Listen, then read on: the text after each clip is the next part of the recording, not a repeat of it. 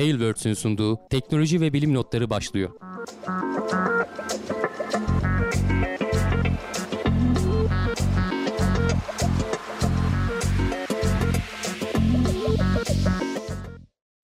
Teknoloji ve bilim notlarına hoş geldiniz. Ben Hamdi Kellecioğlu. Karşımda Volkan Ekmen var. Her hafta olduğu gibi teknoloji ve bilim dünyasından gözümüze çarpan haberlerle karşınızdayız.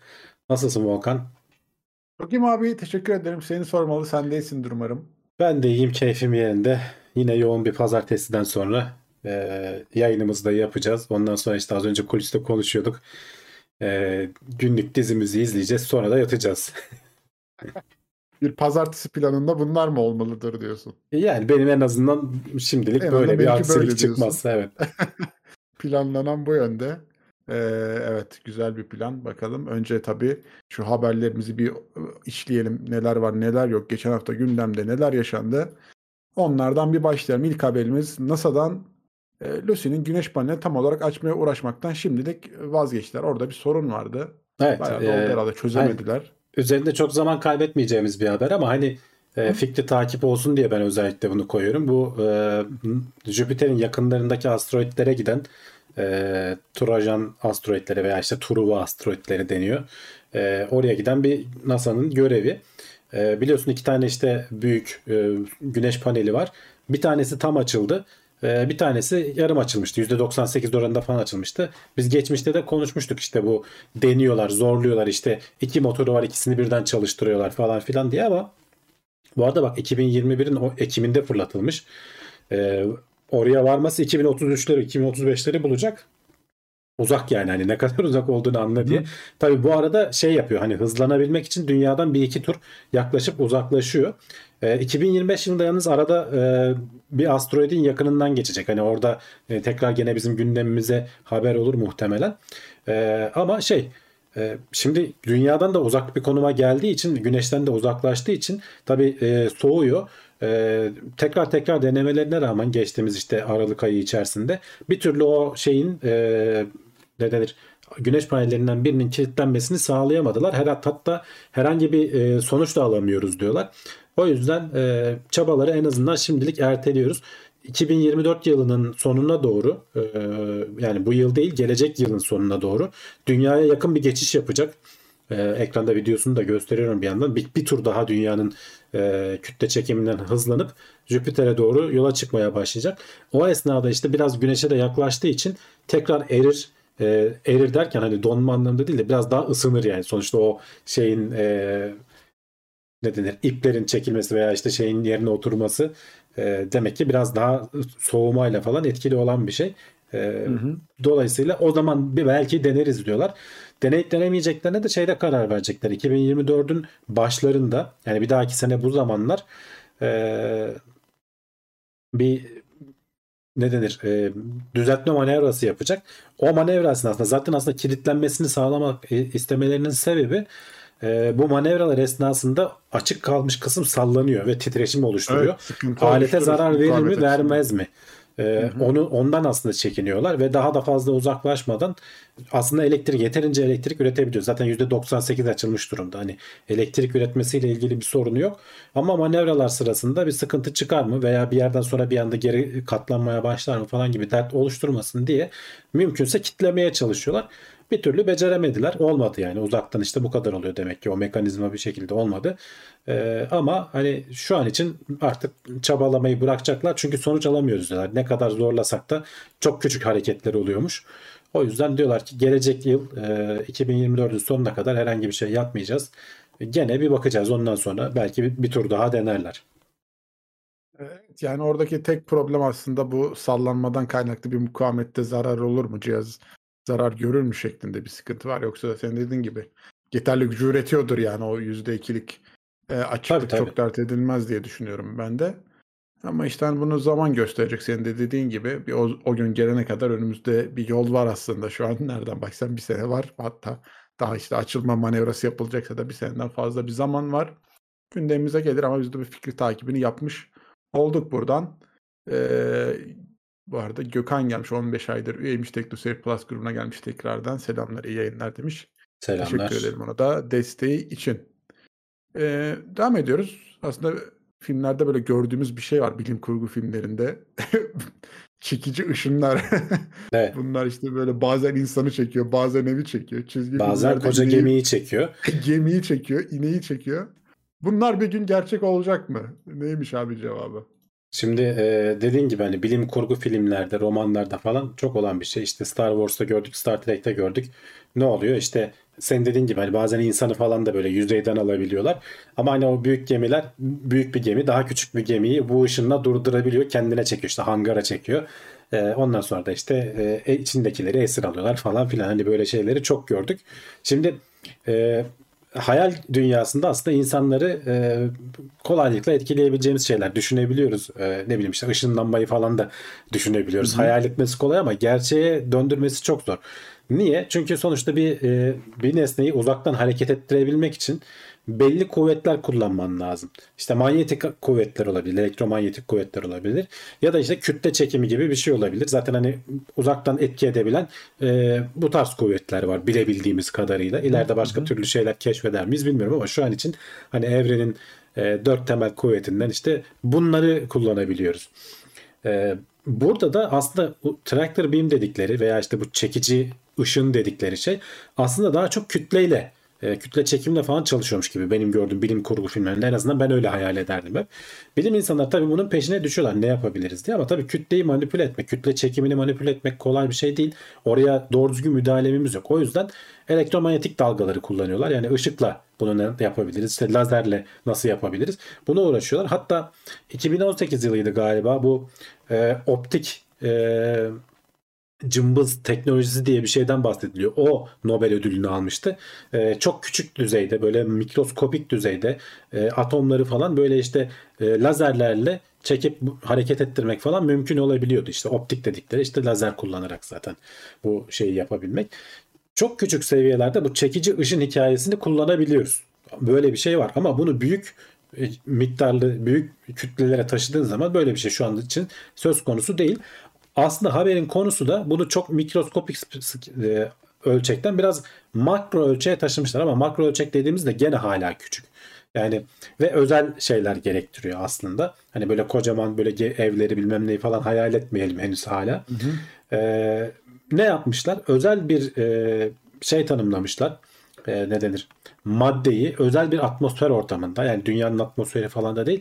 İşte diyorlar ki daha çok böyle Mars atmosferi gibi ince bir atmosfer ortamında e, şeyle e, uzaktan lazerle hareket ettirebiliyorlar. Hatta şurada e, grafiği de var. Nasıl yapıyor dersen e, lazeri normalde biliyorsun ışığı yansıttığın zaman bir itme kuvveti vardır aslında. Bir basıncı vardır onun. Hatta güneş e, ne denir yelkenlerinde falan bu kullanılıyor. E, pek çok bunda gün geçmişte konuştuğumuzda olmuştu. Büyük böyle çok ince bir şey açıyorsun. Güneşin o ışınlarının itme kuvvetinden yararlanarak hız alabiliyorsun. Burada aynı durum söz konusu. Şimdi bunların ge- geliştirdiği o özel madde e, bir taraftan ısınıp bir tarafta soğuk kalabiliyor. Yani geçirgen bir şeyle kapladıkları zaman yüzeyini soğuk kalan taraf e, sıcak kalan taraftan soğuk kalan tarafa doğru bir itme etkisi oluşturuyor. Aslında uzaktan bir şeyi ısıtarak kendine doğru çekmeye çalışıyorsun. Yani bunun e, bilim kurgu filmlerindeki falan gibi olmadığı çok belli zaten. E, Tabii, çok tabii. bilindik mekanizmalarla bunu yapmaya çalışıyorlar ama zaten hani evrenin işleyişi şu anda bu şekilde zaten. Bunu aşabilecek bir şey bulamadık.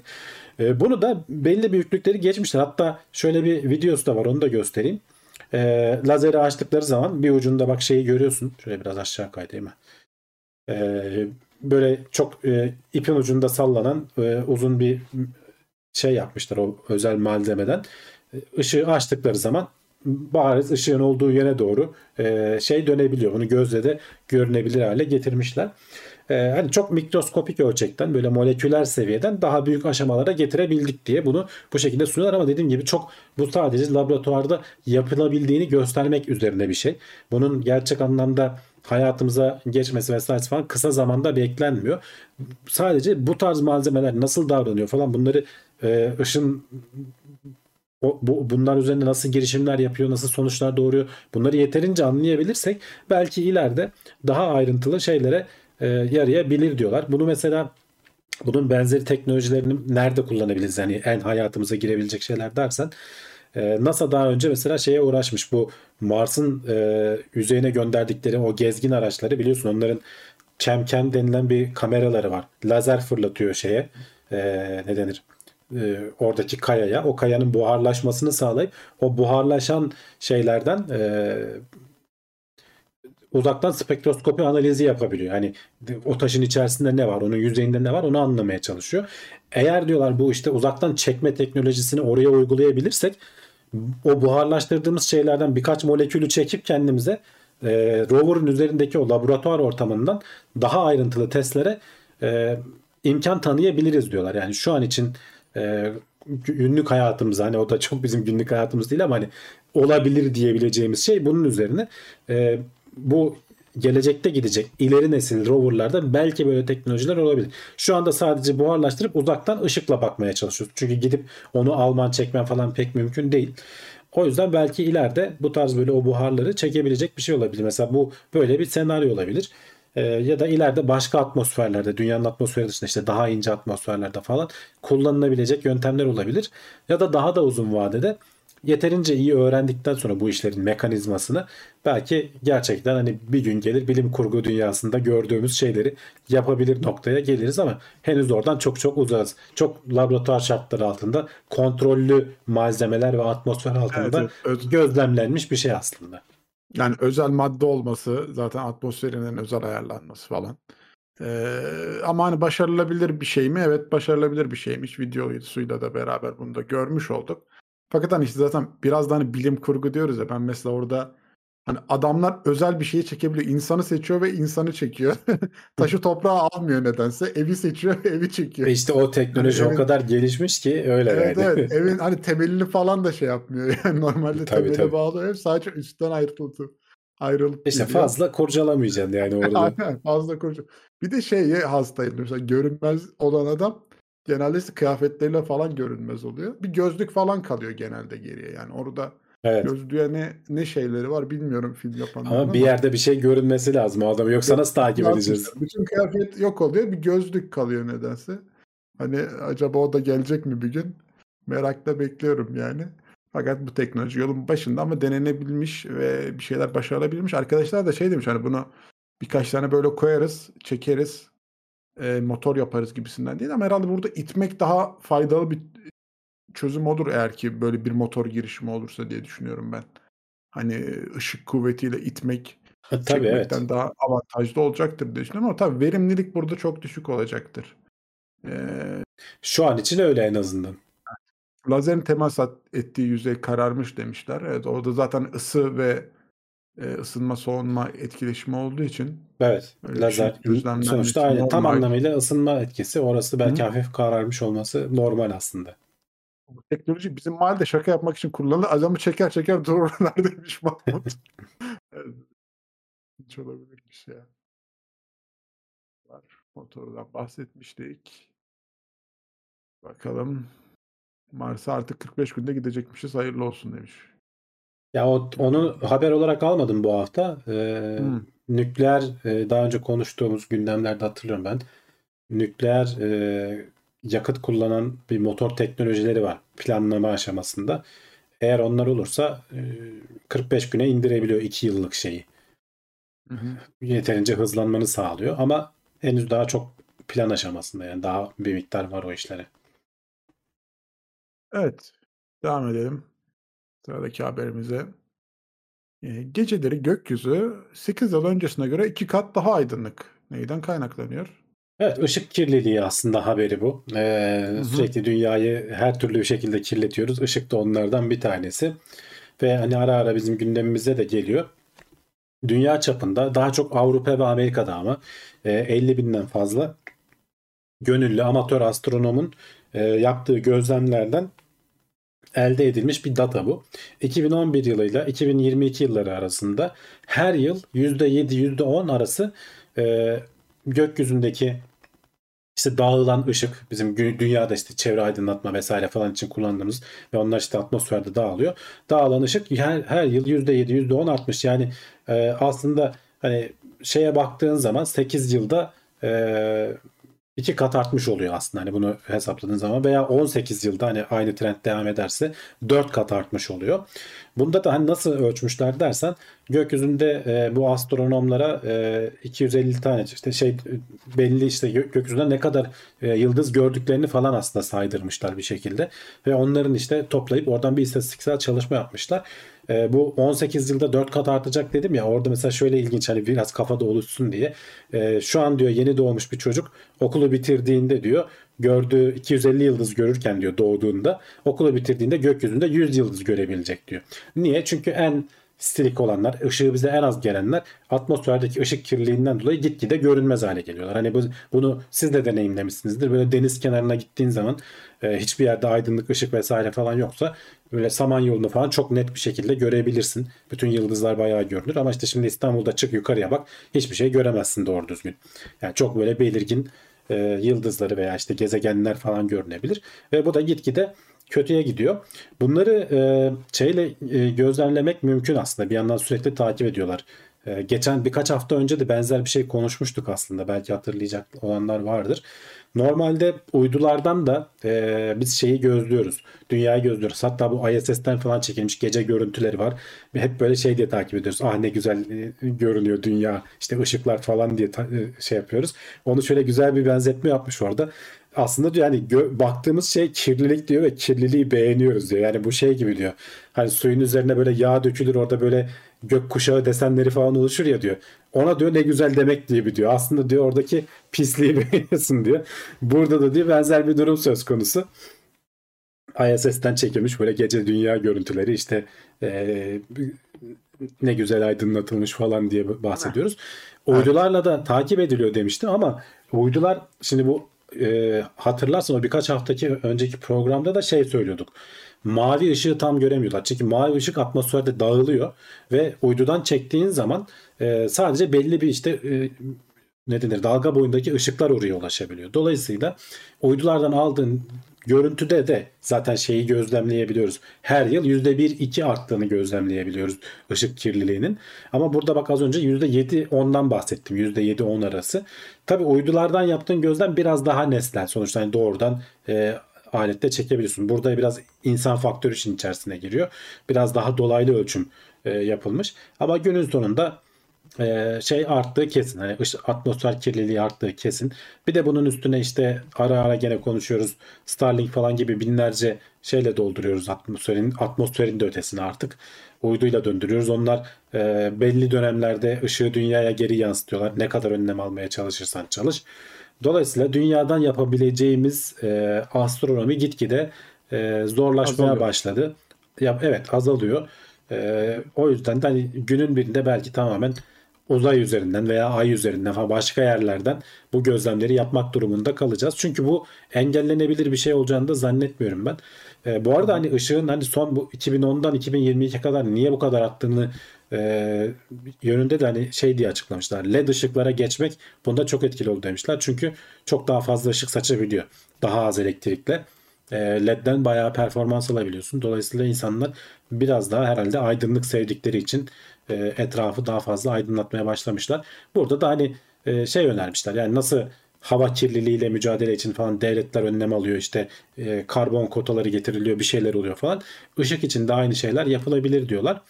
Ama ne zaman hani nasıl olur bunun kim önüne düşer? E, onun için henüz daha bir miktar daha zaman var gibi görünüyor. Ya hava kirliliğini biraz daha fazla hissediyoruz herhalde ama ışık kirliliğiyle alakalı o kadar bir hani beklentimiz ya da hissiyatımız yok diye düşünüyorum ben. O yüzden daha da zor baş edilmesi gereken bir konu. Ee, ama artık hani ışık günümüzde bir ihtiyaç e, kaynağı. Bunun da önüne geçmek gerçekten zor yani. Şimdi e, gereksiz aydınlatma var mı? Evet çoğu kesimde belki de gereksiz aydınlatma var fakat Ya işte orada Ee, belli mesela hani açık alanlardaki ışığın şiddetini belki ayarlanabilir. Hani şunu geçemezsin falan gibisinden. Hani nasıl fabrikanın bacasına filtre takmayı zorunlu koşuyorsun. E, bu da belki Evet. öyle ayarlanabilir. Bununla ilgili e, regülasyonlar falan çıkmalı diyorlar. Belki bir miktar zaten vardır da daha iyi kontrol edilmeli. Ee, öyle ama işte hani illaki mesela hani bir e, şehir bazında bütün sokakların neredeyse aydınlatılıyor olması gerekiyor. Gece vakti de hayat devam ettiği için ya da güvenliğin daha rahat sağlanabiliyor olması için. Ee, bunlar daha da önemli konular. e, bence ön plana çıkıyor. Hani ışık kirliliği mi ya da güvenlik mi dediğin zaman güvenlik daha çok ön plana çıkıyor. O yüzden aydınlık ortamlar günümüzde e, daha da artacak diye düşünüyorum. Hatta mesela otoyollarda belli kesimlerde ışık olmasına rağmen mesela belki gün gelecek bütün yollar e, aydınlatılıyor olacak. Çünkü belki. gece de artık insanlar e, araba kullanmayı arttırdılar ve Ya da işte belki tersine gidecek. Otonom sürüş yaygınlaşırsa Olursa evet hiç belki gerek de kalmaz ışık mesela. koşu Ha. şeyi gerekmeyecek geceleri. Çok çok güzel, çok farklı bir yaklaşım yolu bence. Hani o da olabilir ama diyorum yani neye evrilecek bilemiyorum. E, Işık hayatımızın bir parçası, ihtiyacımız da var.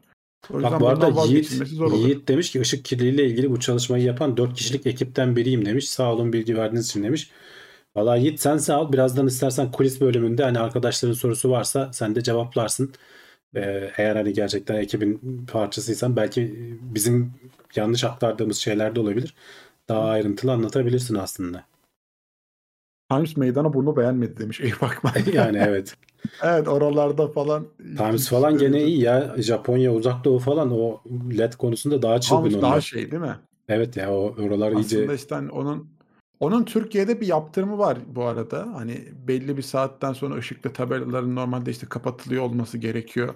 Evlere direkt vurmaması gerekiyor. Cezaları var o konuların. Tabii şikayet üzerine işliyor. Çünkü insanı da rahatsız eden bir şeydir. Mesela benim de en çok şikayet ettiğim konulardan biri e, gece gündüz polis arabalarının flaşörleri yani. Mesela ona bir düzenleme gelmesi Ya lazım. evet, bence. Bazıları çok herkese- çok şey ya. Aşırı böyle göze gelecek şekilde Evet, patlıyor evet. yani. Yani bir de rahatsız ediyor. Hani yanıp sönüyor. Mavi ve kırmızı sürekli yanıp sönüyor. Evet evet. Mesela onların hani yanıp sönmeden döner şekilde olsa daha en azından e, gözü yormayacak bir ışık ışığı olacak ama mesela bunlara hiç dikkat edilmiyor. Normalde bence kaza riskini arttıran bir şey. Tam tam şey gibi epilepsi krizine sokacak Epilepsi şekilde krizi gibi yani. Çok gözüne hani- böyle ışık gece yapıyor. ise arabanın Evet, içi bir kırmızı, bir mavi, bir kırmızı, bir mavi iyice insan şey oluyor. Tamam dikkat çekmek için lazım ama e, farklı bir yolda seçilebilir orada diye düşünüyorum. E, Işık önemli. Işığın rahatsız ettiği bölümler işte hani biraz da bunlar da var. E, Havalar soğuk demişler bana. bir şey demedim arkadaşlar.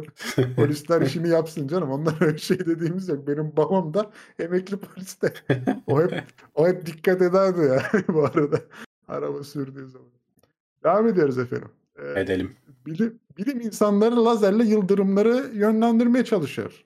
Bu hafta lazerden açıldı hep e, Evet, konular. edelim. Ama ilginç konular gerçekten de. Şimdi normalde hani yıldırımlardan korunuyoruz işte bu elektrik e, akımlarından falan korunmak için ne kullanıyoruz? Paratoner dediğimiz işte aslında bildiğin sopa yani hani gökyüzüne doğru uzattığın bir de ucunda işte şey var e, kablo var o da dünyaya kadar iniyor yere kadar iniyor. Böylece hani binaya bir şeylere insana bilmem neye zarar vermiyor da oradaki şeyin üzerinden akıp geçiyor. Ama ona rağmen hani e, bazen e, şey yapamadığın, e, yönlendiremediğin e, durumlar olabilir diye. E, çok da eski bir şey, şeyini bir şey değil aslında. Hani eskiden beri insanlar 70'li yıllardan beri bunun üzerine uğraşan bilim insanları varmış ama hep laboratuvar ortamında kalmış. Bu ilk defa gerçek e, şeyde İsviçre'de bir dağın başına adamlar orada bir tesis var böyle büyük uzun bir anten var işte şu anda ekranda da görüyorlar resmini. O antenin e, olduğu yere adamlar lazer istasyonunu kurmuşlar. Gökyüzünü lazerle aydınlatarak bu arada ışık kirliliği falan diye konuştuk ama burada düşünsene lazerle gökyüzüne şey Gökyüzüne yapıyorsun. lazer tutuyorsun. Bu, bu gerçi hani görünebilir ışık mı bilmiyorum şimdi burada görüntülerde öyle görünüyor ama hani belki gözün görmediği bir lazer olabilir. Ee, bu lazer belli aralıklarla işte şeyi e, atımlar şeklinde çalışıyor. Yani öyle sabit bir şekilde değil. E, ve şey yapıyor. E, yıldırımın lazeri takip etmesini sağlıyor. Onu da nasıl sağlıyor dersen tam bu lazerin geçtiği yerde hava moleküllerinin işte bir aşırı ısınıp sonra soğumasını vesaire falan sağlayıp orada nispeten böyle boş bir atmosferik bir alan oluşturuyormuş. Ee, ve o boş olan yer elektriğe karşı daha az direnci olduğu için diye yani öyle açıklamışlar. Yıldırım orayı takip etme eğiliminde oluyormuş. Dolayısıyla bir paratoner etkisi aslında. Ee, hatta bunda denemişler işte 2021 yılında dağın başına kurmuşlar. Hatta bak şurada gö- gerçek görüntüsü sanırım. Ee, dağın başına kurmuşlar. Ee, işte dört tane e, yıldırımı engellemiş kullanılmadığı lazerin kapalı olduğu yerde de e, aynı noktaya bu işte kulenin tepesine 12 tane yıldırım düşmüş. Yani e, gerçekten de engelleyebildiklerini bazı o yıldırımların düştüğü sırada da ölçüm falan da alıyorlar. E, gerçekten de yönünü hatta şurada bak bir videosu da var onu da göstermeye çalışayım. Demonstrasyon bu gerçek görüntü değil. E, aldıkları sensör datalarından bu veriyi oluşturmuşlar ve gerçekten de hani e, şeyin lazerin son 50 metrede e, yıldırımın daha doğrusu son 50 metrede lazeri takip ettiği gözlemlenmiş. Bu arada e, yukarıdan aşağı düşenler değil bu yıldırımlar aşağıdan yukarıya olan elektrik boşalmalarında bu lazerin etkili olduğu gözlemlenmiş. Yani orada bir artı eksi yük hikayesi farkı var. E, o orada onu gözlemleyebilmişler. İlk defa hani laboratuvar ortamı dışında e, gösterdikleri bir şey aslında. E, o yüzden e, laboratuvar ortamında hani metrelerce yönlendirdikleri falan olmuş elektrik akımlarını ama dediğim gibi hani gerçek dünyada gözlemlenmiş. Tam da şeyi hedefliyorlar. O dediğim gibi atmosferdeki moleküllerle etkileşime girip orada işte ısınıp boşluk yaratacak noktayı o lazerin fokusunu tam şeyin ucuna veriyorlar. Ee, ne denir? Ee, kulenin ucuna veriyorlar. Dolayısıyla oraya yani buradaki binaya falan gelmiyor da e, mutlaka kulenin ucuna düşecek şekilde e, şeyi yönlendirmiş oluyorlar. Hani denir? Elektrik akımını yönlendirmiş oluyorlar. En azından yapılabilirliğini göstermiş oluyorlar. Olmuşlar bu şeyde deneyde. Ee, Evet evet güzel bir yaklaşım olmuş açıkçası. Hani bu paratoner ve yıldırım koruma sistemlerinin çalışma mantığında işte ucunda pozitif yük biriktirip negatif yükü aşağı, aşağı çekme e, sistemi vardır. Ee, tabii hani bunun pasif ve aktif olanları var ayrı ayrı. Benim de işim paratoner sistemleri olduğu için ayrıntısını çok anlatmayacağım ama e, hani o şekilde çalışıyor. Ve Sizde lazer var mı Volkan? Yani lazerli teknoloji bizde yok abi daha. Zaten bunlar da demo olarak yapmışlar. O bölüme Evet. gelmedik ama piyasada kabul gören bir şeyse bize de gelir. Ee, sorun olmaz. Ee, genelde de işte hani bir iletken üzerinden, bakır bir iletken üzerinden aşağı kadar yollanıyor. O şekilde boşaltımı sağlanıyor e, elektrik yükünün. Şimdi orada zaten asıl hani bu bu tür şeylerde dikkat edilen nokta şu. E, düşen yıldırım akımı çok yüksek olduğu için işte orada elektronik aletler olduğu zaman onlara zarar vermemesi isteniyor aslında. Yani işte iç tesisata falan zarar vermemesi isteniyor. Bunlar hep koruyucu önlemler. İlla ki e, kaçak göçekler olabiliyor fakat e, en azından indirmek için güzel yöntemler. Burada bu lazer yöntemi orada işe yaramış. E, eğer ki sisteme de aktarmadıysa bu gücü yani dışarıdan direkt toprağa verebildiyse bir şekilde bir problem yok. E, Bu arada oraya da yani ay, yılda yüz defa yıldırım düşüyormuş. Bayağı hani yüksek bir nokta zaten. Evet E, evet. yılda yüz defa e, ciddi bir rakam. E, daha iyi koruma yöntemlerini kullanıyorlardır Bak, zaten. Orada Tüner, denenmiş. Tüner Budanur demiş ki yıldırımdan elde edilen enerji saklanamıyor mu demiş Volkan. Yıldırımdan elde edilen enerji saklanamıyor çünkü yani milyon voltlardan falan Çünkü bahsediyor. hayvan Yani gibi an- bir anda şiye edince diyorsun. Aynen onu. Onu Nereye yani sığdırıyor? Hani toprak bile bazen kabul etmiyor derler. o milyon volt geliyor abi Allah için yavaş ver dese hakkı yani. Yani, hayır, şeyi düşün bir- yani depolama nasıl olur? İşte pil teknolojisiyle olur. Ulan piller ne kadar Hepsi da yüzde yüz oluyor bir anda. Hayır, hayır bir anda da olmuyor. Kendi düşünsene arabayı şarj etmeye çalışıyorsun. En en hızlısı yarım saat sürüyor yani. Yıldırım böyle anlık bir şey yani. Onu depolamayacak Anlık, anlık. teknolojimiz henüz yok. Yani ileride inşallah bir gün olursa böyle jolt diye indiği anda fullliyor her şeyi. Düşünsene ne güzel. Tabii tabii pil, pil falan yetmez yani onu hani çok denenen onunla yöntemler var. Biz burada konuşmuşuzdur belki yani bu, bu tür konular üzerinde uzmanlaşmaya çalışanlar var ama çok zorlu bir alan. Ee, şey olur yani sıkıntı çıkaracak bölümler. Bence yakın zamanda da yapılabilmesi zor. Çünkü yani anlık oluşan bir şey. Bir de Evet. düşeceği yeri falan denk getirmen lazım. Hani bu da genelde rastgele düşüyor işte mesela ama bu yüksek binada evet buraya düşmesini bekliyorsun. Ee, Şey vardı ben yıllar önce bir dergide okumuştum. Ee, bu işte bir yerdeyken falan böyle saçların dikilmeye başladıysa diyorlar orayı terk et. Ee, Hı. hatta orada da bir fotoğraf vardı böyle Luna Park gibi bir şey. Çocuk böyle şey yapmış böyle çocuğun saçları böyle dikilmiş tamam mı? Çocuk da böyle sevimli fotoğraf çektirmiş. İki dakika sonra oraya yıldırım düşmüş. Hani çocuğa falan bir şey olmamış Hmm. Allah'tan ama hani diyorlar ki açık alandasın falan hani böyle bir saçların birikmiş, dikilmeye evet. falan başladıysa orada bir potansiyel fark oluşuyor. Yani senin orada Evet, durmaman lazım. Belli ki oraya bir şey Sakıncalı olacak. durum. Ee, gerçi biz ne yapacağız bilmiyorum. Benim durumda açık alanda hiç türlü hiçbir Kendi şekilde kendini kendi kendini gömen adam. hayır ya paratoner Evet. şeyi durumu yok yani. Evet. hissetme Yok, durumu da yok. abi? Düşünsene. Ha, Anlamıyoruz yani. Allah kurtarsın ne diyelim abi. Zorlu bir süreç olabilir evet. Kısa kestirenlerde de çok etkili olmayabilir. Bak tüylere odaklan demişler. Evet. Tüylerin böyle bir Diken, dersen uzaklaşacaksın orada. Tamam mı? Orada uzaklaşacaksın. Evet. Devam edelim bakalım sıradaki haberde ne varmış. Sera gazlarının küresel ısınma etkisi hesaplanandan fazla olabilir.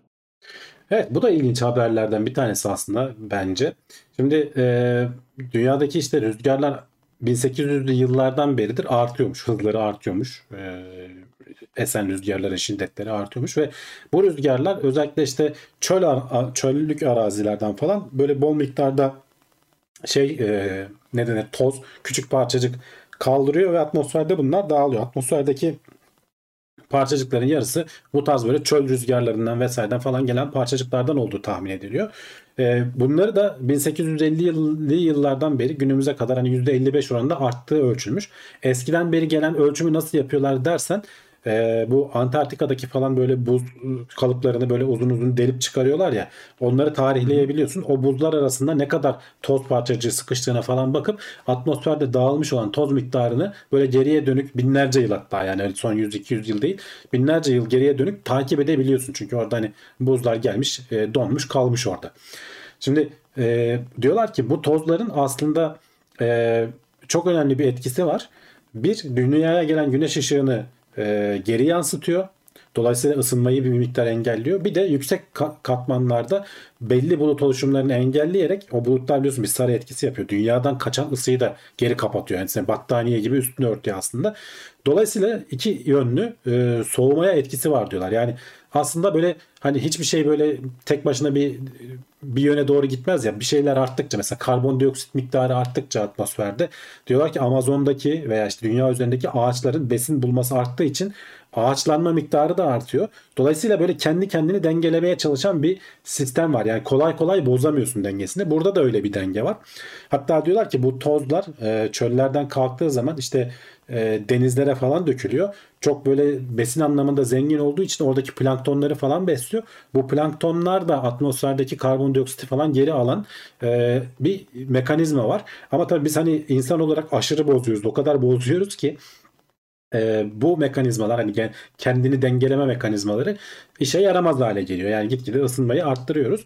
Burada da diyorlar ki aslında atmosfere saldığımız e, sera gazları yani biz kendi ölçümlerimizde daha doğrusu bu e, meteoroloji modellemelerimizde bu tozların etkisini görmüyoruz. Küçük bir etkisi var. Hani yarım derece 0.5 derece hatta yani e, yarım da değil 0.05 derecelik bir etkisi olur diyorlar. E, ama hani bu tozun etkisi olmasaydı atmosferin sıcaklığı ısınması şu anda 1.2 derecelerde falan olurdu diyorlar. Yani bunu e, hesaba katmamız lazım. Modellerimize yedirmemiz lazım ki e, yaptığımız ölçümler ya da işte atmosfere sardığı, saldığımız gazların sonuçlarını daha iyi tespit edelim. Daha doğru tespit edelim. Bu yönde bir araştırma yapmışlar. Bu şekilde sonuçlara ulaşmışlar. Bana gerçekten ilginç geldi. Yani hem bu kendi kendini dengeleyen mekanizmaların olması hem de e, işte atmosferdeki kö, e, şeyin e, tozların falan geri işte ışığı yansıtarak veya belli bulut oluşumlarını bozarak e, soğumaya katkı sağlaması e, bana ilginç geldi açıkçası.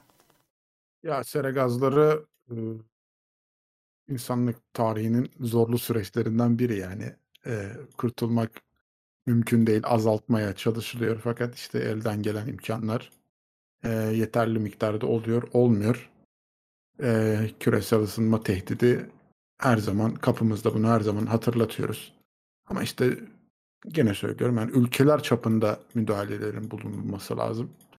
Yoksa evet. çok zorlu bir süreç. Bireysel olarak yaptığımız etkiler tabii ki hem vicdani hem de e, bilinç sorumluluğu olarak önemli bir katkıda bulunuyordur elbet ama devletlerin bu konulara el atması lazım. Oturup hep beraber konuşmalar lazım.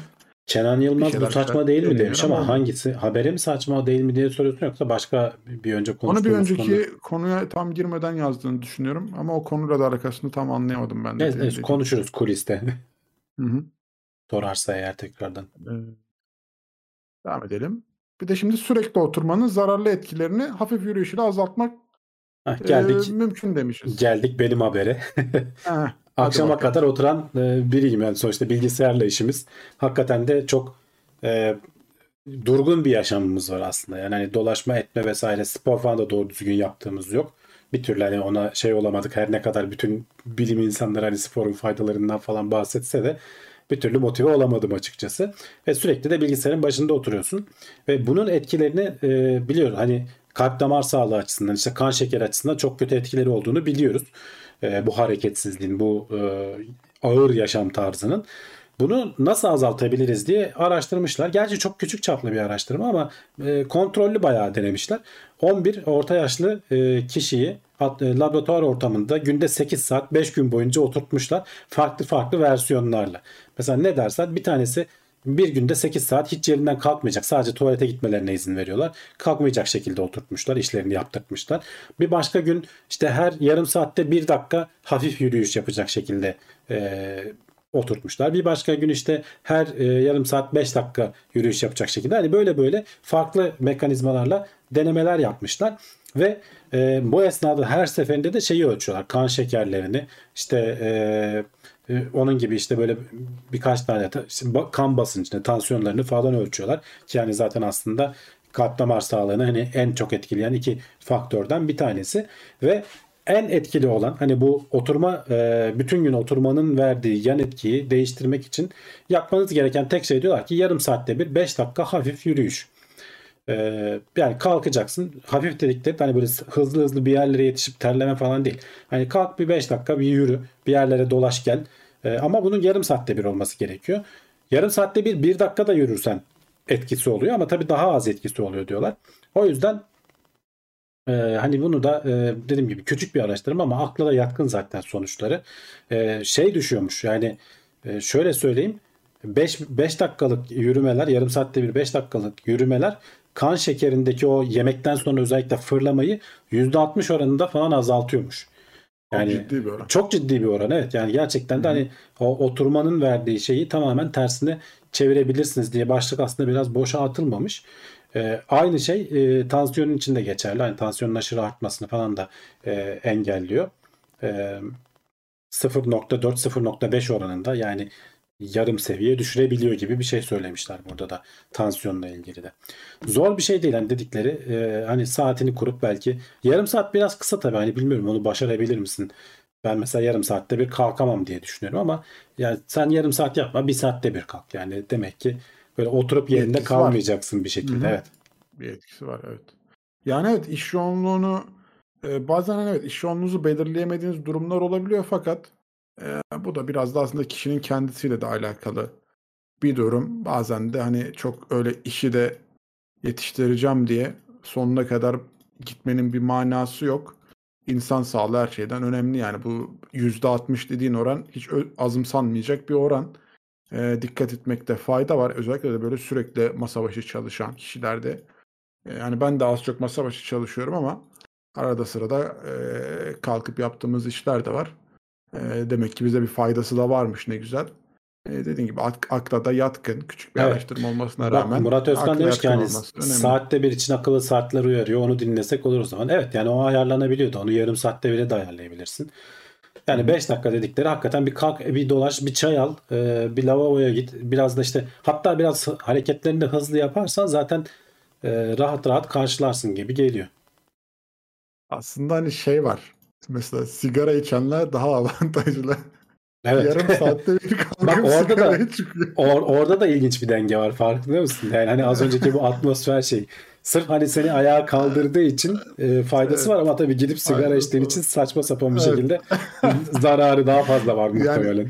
Bunu şey yapabilirsin mesela sigara içmenin yararları işte yarım saatte bir kalkıp kan şekerinizi düşürüyorsunuz yürüdüğünüz için Evet. diye lanse edebilirsin yani. Ama Ama işte kanser ihtimalini de orada- 30 kat arttırıyorsun. olsun. Onu söylemeyeceksin abi. Bu, bu başka bir konu. Karıştırma şimdi. o işimize gelmiyor diyorsun. Gelmez abi o işimize gelmez yani. Evet bu da güzel bir habermiş gene haftanın spor, spor haberlerinden biriydi. Ee, Evet. Kısa sürede yoğun egzersiz beyindeki önemli bir kimyasalın salınımını arttırıyor. Evet bir başka spor haberi gene. Ee, beyinde öğrenmeyi, hafızayı e, güçlendiren, beynin o yapısının oluşmasını sağlayan bir e, madde var. Brain Derived Neurotrophic Factor diye BDNF diye kısaltılmış bir madde varmış. Bunun işte hayvanlı deneylerde falan bunun e, işe yaradığını gözlemlemiş ama insan üzerinde henüz ilaçla falan e, bunun fayda sağlayacak noktaya gelemedik diyorlar ama zaten çok doğal bir yöntemi var diyorlar. Beyinde bu kimyasal e, maddeyi arttırmanın. O da gene zor bir şey değil aslında. E, 6 dakika boyunca yoğun bu sefer ama spor yaparsan. Beyindeki bu e, madde kaç kat artıyordu? E, dur bakayım şurada bulabilirsem.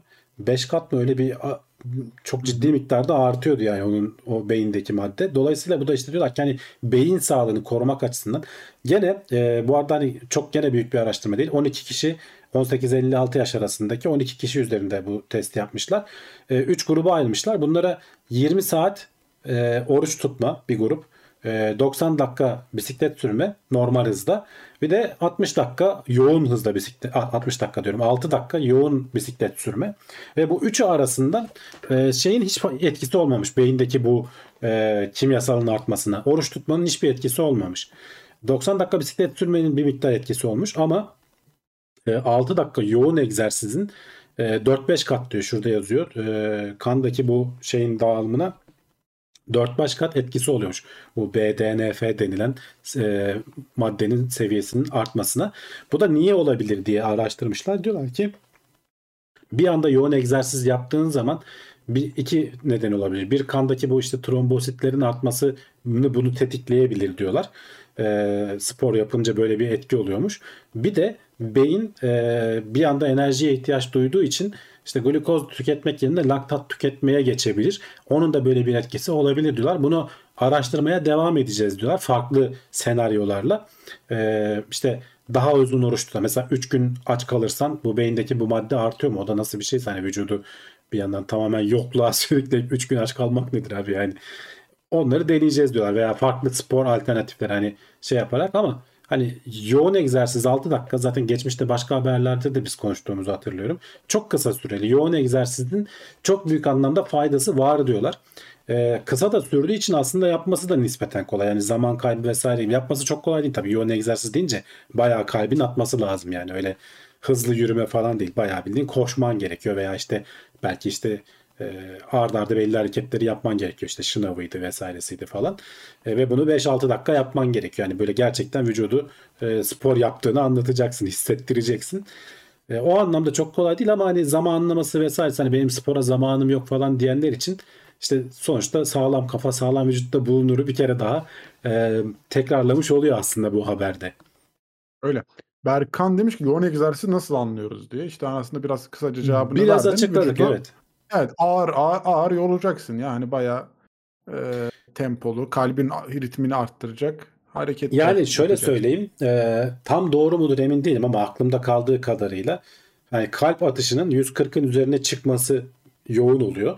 E, onun altında işte 100 ile 120 arası mı veya 100 100'e kadarla 120 arası işte normal bir egzersiz oluyor. Biraz hızlı yürüdüğün zaman 115'leri falan buluyorsun zaten. Onun altında zaten oturduğun yerde oturuyorsun gibi bir şey oluyor herhalde yani. Kaslar kı- kısa sürede yanacak evet.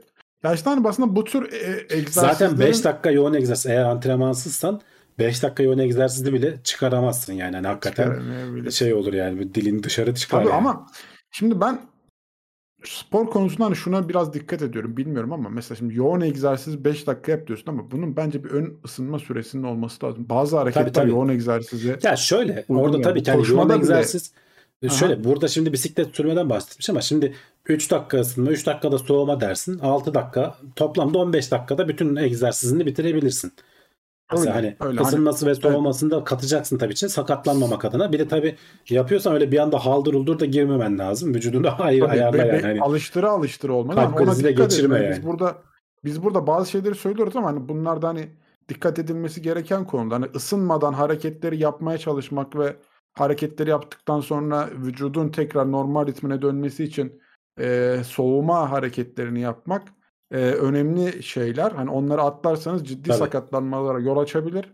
E, dikkat etmekte fayda var. Hani spor konusunda daha bilgili içerikler üreten kanallar vardır illa ki oralardan da destek alın ama ben en azından bu konularda uyarmış olayım. Ee, kimse hani bir, bir yerini sakatlamasın sonra bizim yüzümüzden de. Ben bu konularda şey mesela ben bu yoğun egzersiz diyorsun 6 dakika. Şimdi spor yapma aslında hani o 6 dakikaya sığmıyor işte. Yani önüne sonuna hazırlanma sürecini koy. Belki ona uygun bir kıyafet giyme sürecini koy. Bittikten sonra işte ya duş bahane arama. Volkan şimdi ya.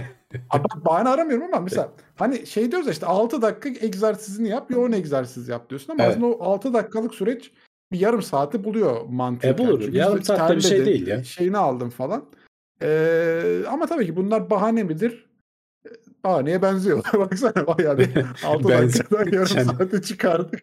Kendi de düşündü. Bayağı bir bahaneye benziyor. Yani bayağı bahaneye benziyor. Bunu kullanabilirsiniz yani spor yapmamak isterseniz. Abi yarım saat bile fazla değil ya yani. Ya bütün yok, gün içinde. Değil ama hani buna da ben açıkçası şey yapıyorum. Hani biz burada 6 dakika diyoruz ama işte bunun bir önü Ha bak bana sor sen yapıyor yani. musun diye yapmıyorum tabii ki. Yok, yani. ama doktorun dediğini yap yaptığını yapma demiş. Ay, ça- çabalıyorum. Bak hep planım var. Ya 6 dakikayı da yapayım ya. Ayıp diyor. 15 dakikaya da çıksın. Ben ona da razıyım ama günlük hayatta tabii ki işte ya eve geliyorsun zaten bitmiş oluyor biraz. Lan bir şey izleyeyim derken iyice uyuşuyorsun. Yediğin zaman ağırlık evet. çöküyor falan derken Yemek gidiyor sonrası yani. ağırlığı. Aynen. Bize gelişi bir saat. Bize- Yani Güzel laf evet aynen. Bize gelişi bir saat ya yapacak bir şey. Aynen abi yapacak bir şey yok yani. Onlar da önemli konular açıkçası. Ee, bir buradan söylemek istedim ben de. Şimdi ilginç bir haber. Çöl sıcağından korunmak için hayvanların bulduğu ilginç bir yöntemden bahsedeceğiz. Evet, ilginç yöntem derken bu hayvan olarak da aslında bahsettiğimiz e, ekitne diye veya ekitna diye geçiyor. E, şöyle bir hayvan aslında onu da hemen videosunda göstereyim. E, aslında bir çeşit hani Avustralya'da yaşayan karınca yiyen e, familyasından bir hayvan. Böyle uzun ince burnu var. Bu hayvan Avustralya sıcaklarından korunmak için e, sümük balonu şişiriyormuş burnundan Volkan. Bilirsin hani böyle Hı. biraz iğrenç bir konu ama bazen çocuklarda falan olur, bebeklerde falan onlar. görürsün. Bu hayvan da e, hakikaten şey yapıyormuş. Yani pek çok hayvanın farklı alternatifleri var aslında. Mesela e, koalalar işte soğuk dallara sarılıyor. İşte e, yerin altında yaşayabilenler kazıp yerin altına giriyor. Ne bileyim işte şeyler e, bir grup fok balığı mı öyle bir şey bir hayvan kendi üstüne çişini yapıyor. E, kangurular bileklerine tükürüyormuş mesela. Hani oralar serinlesin de. İşte hani biz çevremizde de kediler mesela kendini yalar çok sıcaklarda. Ya, işte kanguruya kadar iyiydik. Evet. üstüne çiş yapıyor dedim ya adam e, bir, Ama bir ona da başka kabul hayvan. de bileğini tüküren beni biraz derinden yaraladı. İşte ya. köpekler mesela ağızlarından derin nefes alır falan. Hani bu hayvan da burnundan sümük şişiriyormuş ve o sümük patlayıp burnuna yayıldığı zaman ve buharlaşma oluyormuş. Ee, dolayısıyla serin oluyor. Zaten hatta bak şurada kızılötesi görüntüsünü almışlar. Hayvanın burnunun ucu buz gibi. Burada da hakikaten şey geçiyor. Bir sürü kan damarı bilmem ne falan varmış. Dolayısıyla vücut sıcaklığını koruyabiliyorlar. Normalde laboratuvarda yapılan testlerde 35 derecenin üzerinde falan bu hayvanlar yaşayamıyor. Bayağı rahatsız oluyorlar. Ama hani Avustralya'da gündüz hani sıcak zamanında 40 dereceleri falan geçiyor diyor toprak. Ve bu hayvanlar nasıl hani yaşayabildiklerini araştırmışlar ve doğada takip etmişler. İşte e, bir yıl boyunca her ay uzaktan şeylerini çekmişler bu hayvanların e, vücut ısılarını çekmişler termal kameralarla ve bu sonuca ulaşmışlar en sonunda. Hani burunlarından küçük böyle baloncuk yapıp o işte burunda patlıyor ve etrafa yayılıyor. Sonra o buharlaşıyor oradan. Vücut ısısını da alıp götürüyor. Böyle e, sıcaktan korunmanın fantastik yollarından bir tanesi de e, bu olarak. Ben şimdiye kadar hiç böyle bir şey duymamıştım dediğim gibi. Değişik Şöyle değişik şeyler duyduk ama. bu yöntemi kullanırsak biraz şey olabilir mi acaba? Sakıncalı olabilir mi? E, işte bu yöntemi zor yapman zor da işte Değil mi? Güneş kremi daha şey herhalde. güneş kremi için, daha iyi veya insan. işte bileğine tükürebilirsin hani onu O da- kan, onu- kangurulardan alıp onu, onu da çok şey yapamadım ya ama e, tamam yok güneş kremi yöntemi insanlar olarak bence biz e, genel olarak iyidir. bize yani. yakışanı budur diyorsun. Tabii tabii. E, Ken Yılmaz'a biz de çay içiyoruz demiş harareti düşürmek Evet için. harareti alsın diye çay içilebilir. Bizde, bizde vardır. Bizde vardır. Bir nevi terleme evet. Ee, Tolga Ilgım Teknoseyir Plus grubuna gelmiş 3 aydır üyeymiş. Bir nevi ederiz ya, tam da. anlamıyla terleme aslında. Terleme dediğinde ne var ki? Bizim Hı hı. bizim zaten vücudumuz tam ona uyum sağladığı için biz insan olarak aslında çok uzun mesafeleri e, iki ayak üzerinde o da bir de dört ayağa göre daha verimli. Çok uzun mesafelere gidebiliyorsun. Terlediğin için soğuyabiliyorsun. E, bizim aslında hani doğadaki en büyük avantajlarımızdan biri de bu. Terlemek. Terlemek ve tüyleri kaybetmiş olmak aslında bir miktarda. O da var. Evet. Şimdi bir de e, aslında gene herkesin sevdiği konulardan biri teknolojinin haşır neşir firmalarından Boston Dynamics'in e, son videosu. Evet. İzledin mi sen de? E, izledim abi. Biraz kısaca Artık- konuşalım. Zaten e, şey e, kulise de geçiş haberi olur tam bunun üzerine. E, hani izlemeyenler varsa şöyle bir yandan ekrandan da paylaşayım. E, abimizin biri inşaat işçisi e, çalışıyor işte. Ya diyor ki alet çantamı aşağıda unutmuşum diyor. Robota oradan komutu gönderiyor. Komutu veriyor. Ee, robot bir sağına bakıyor bir soluna bakıyor ne yapayım der gibisinden. Gidiyor önündeki kalası alıp uygun bir yere yerleştirip ondan sonra sağdaki alet çantasını alıp bu arada hani atlamalarına zıplamalarına takla atmalarına falan alışmıştık zaten. Ee, burada e, aslında Parkur gördüğümüz yapıyor kendine. Ya parkur yapıyor onu zaten yapıyorlardı. Çok fantastik hareketler yapıyorlardı zaten.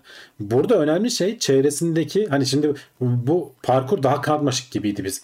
Bu bu bu ne var ya burada falan diyorsun. Hani elindeki şeyi atıyor ama aslında çevresindeki aletlerle veya işte çevreyle şey yapıyor. Ee, ne denir? Etkileşime giriyor. O alet çantasını nereden tutacağını kendi karar veriyor. Hani bunlar programlanmış şeyler değil. Ha, son anda böyle bir fantastik takla atıp gene bize şekil yapıyor. Hareketini falan da yapıyor ama farkındaysan ellerini falan işte tutamaç falan gibi yapmışlar. Ee, bu Inside the Lab diye bu konuları anlattıkları e, nasıl yaptıklarını anlattıkları bir video daha var. Gene Boston Dynamics'in yayınladığı. E, ard arda yayınladılar. Biri bu daha uzun bir video. Neler yani burada ne zor e, kısmı diyor. Alet çantasını gidiyorsun. O şimdi ağır ama yumuşak bir şey. Onu nasıl tutacaksın? Neresinden tutarsan nasıl hareket eder? Kaldırırken ağırlık vücudunun ağırlık dengesi değişiyor. Düşmeden onu nasıl kaldıracaksın falan. Bunların hepsini alet kendisi o an hesaplayıp yapıyor. Arkasını dönerken, onu fırlatırken sonra etkiye tepki diye bir şey var. Evet, Onu fırla- fırlatma da çok hani ekstrem bir hareket aslında. Tabii, tabii. Yani insan, işte- insan vücudu olarak dengeyi çok bozan bir hareket. Bir de mesela geriye doğru çekip hani güç alıp atması falan. Evet evet yani onları zaten hani şurada hataları da var aslında şimdi onu da göstereyim. Öyle biz en son halini görüyoruz. Ee, ama yani e, zaten robotun üstüne bak e, şey çizik içerisinde kaç kere düşmüş baksana burada. Hani adamlar onları da paylaşıyorlar üstü başı dağılıyor falan hemen onu çekip düzeltiyorlar bilmem ne yapıyorlar falan. Ee, ama yani e, adam diyor ki bunu bir kere bir simülatörde falan zaten önce eğitiyoruz diyor. Nelerle nelerle karşılaşacağını, gerçek dünyada neyle görüşeceğini falan orada olabildiğince eksi şey yapıyoruz diyor. E, anlamaya çalışıyoruz diyor. Ondan sonra gerçek hayatta bunu uyguluyoruz. Oradan da aldığımız ekstra verilerle gitgide öğrenip e, şey yapıyor. Burada dediğim gibi hani bu e, ya basit bir şey. Öteki hareketler hatta o öteki videoyu da bir hatırlatayım istersen. E, şu geçen senelerde bu parkurlar daha kompleks, daha ilginç geliyor bu parkurlar insana. Ama aslında çevresindeki şeyi kameralarıyla görüp onun nasıl davranacağını tahmin edip çünkü diyor ki hani biz de insanlar gibi hani bunu elimize aldığımızda ne olacağını geleceği tahmin ederiz aslında ve ona göre hareket ederiz diyor. Bazen mesela e, çok ağır bir kutu görünür böyle yüklenecek gibi olursun. Sonra birden çok hafif olursa dengen bozulur ya. Ta yanlış tahmin ettiğin için. Aynı şey burada da geçerli. Yani robot orada tahminini yanlış yaparsa devrilip gidiyor yani. Kolay kolay olmuyor. Bu şeyde de gene onunla ilgili e, videolar da buldum. Biz o son şeyini izledik. E, son videosunu izliyoruz ama kaç kere orada düşmüş o şeyden e, atlamaları becerememiş. Bunun birkaç tane videosu var. Böyle ters taklatmaya çalışırken kafa üstü düşmeler falan. Yani e, koşarken işte o şeyler bozuluyor. E, ne denir pistonları bozuluyor. Hava kaçırmaya falan başlıyor. Yani adam o videoda anlatıyor. Diyor ki etrafı her tarafı küçük küçük kablolar bilmem neler. Her düşmede kalkmada o kablolar yerinden çıkıyor. Bazen şeyler kopuyor. Baksana Kopuyor kopuyor. Canım, kitleniyor da hayvan, şey, hayvan diyecektim. Baksana ay- robot. ayakları dolaşıyor mesela burada. Yani Evet, evet. hakikaten kolay bir iş değil. Yani Mix'in biz e, bu videolarını e, hani böyle aa ne güzel olan adamlar yapıyor falan deyip geçiyoruz ama hakikaten çok zor bir iş yapıyorlar. Bu arada şeyi merak ettim. Hani belki merak edenler de vardır. Şimdi robotların hani böyle ağır olmasına falan alıştık biz. E, ulan bu robot o kalasın üstünden falan geçiyor. Ne kadar diye ağırlığına baktım. Var mı hiç izleyiciler arasında ta- merak edip tahmin edecek olan var mı robotun ağırlığını? Ben ben- 198 diyorum. Ben hemen söylemeyeyim. Ee, zaten bakmış olanlar söylemesin. Birkaç dakika bekleyelim. Ee, kolay değil yani. Sonuçta e, bir sürü metalden oluşan, üzerinde işte şeyleri falan olan Atlas robotunun ağırlığını soruyorum. bu 50 arada. diyen var, 140 diyen var, 30, 30 diyen var. 30 diyen çok az dedi ya. 579 diyen O var. kadar değil abartmayın ya. 90 var, 140 var. Evet güzel. 75 350 diyen var. Tam İnter- Ben o kalasın üzerinden yürürken ve koşarak yürüyor. Elinde de alet çantası var. Ulan ne kadar ki bu acaba? Ben kalas kırılır falan diye tahmin ediyordum. Sonradan baktım bayağı hafif yapmışlar aslında. 89 kiloymuş. Aa çok az. Ee, hakikaten hani öyle 140-150 falan değil ama 30-50 de değil. Yani orada bir sürü metal var. O gövdeyi, o iskeleti diyelim bayağı hakikaten ince ince şeylerden yapmışlar. Böyle boşlukları olacak şekilde dayanıklı malzemeden yapmışlar ki ağırlığı azaltabilsinler. Ama işte yani farkındaysan gözümüzün önünde gitgide gelişiyor artık hani hayvanlar mı diyeyim, nesneler mi diyeyim, ne, ne diyeceğini de bilemiyor insan. Yani Aynen. Gitgide gelişiyorlar. Ee, nesnelerle interaksiyona girmeyi öğreniyorlar. Ee, işte parkurlarda dolaşmayı öğreniyorlar. Düştüğü zaman kalkmayı öğreniyor. Ee, Baya yani şey e, bir yerlere geliyor. Ama hani hala da kullanılabilir noktada değil. Boston Dynamics hani habire satılıyor. Birinden birine Google'a geçti bilmem ne oldu falan. Ama hakikaten işte biri yazmış bak Inform, Infoman e, Skynet is coming yani hakikaten geliyor. O hissi oluşturuyor yani insanda. Gitgide gözümüzün önünde şekilleniyor. Evet, Elixir kiloyu tahmin ederken işte 75-350 yazmış. Sonra da ben pilsiz, ben pilsiz ağırlığını yazmıştım. Güzel ya. Boyu kaçmıştı yani var abi herhalde. Boyuna bakmadım ya ama boyu falan. 150 galiba. 150 santim falan olması lazım. 1.50 kısa abi biz bize gelmez bunlar.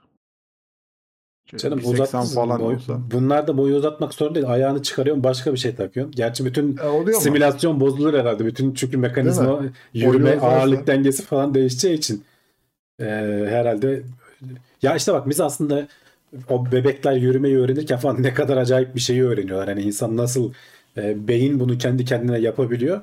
İşte burada çok nispeten basit parkurlarda. Bu arada hani basit de değil hakikaten Alet ters takla atıyor. Bu arada sonda attığı o takla var ya normalde biz hani ters takla atmasını falan görmüştük. Diyorlar ki şimdiye kadar hep tek bir eksende takla attırdık biz. Sonda attığı takla iki eksende böyle zor bir hareket o. Hem yana dönüyor hem kendi ekseni etrafında dönüyor. Yani onu yapabilmek için de farkındaysan şöyle elini savurarak yapıyor. Hatta bak orayı e, tam getirebilirsen e, İnsan, onu insan gibi.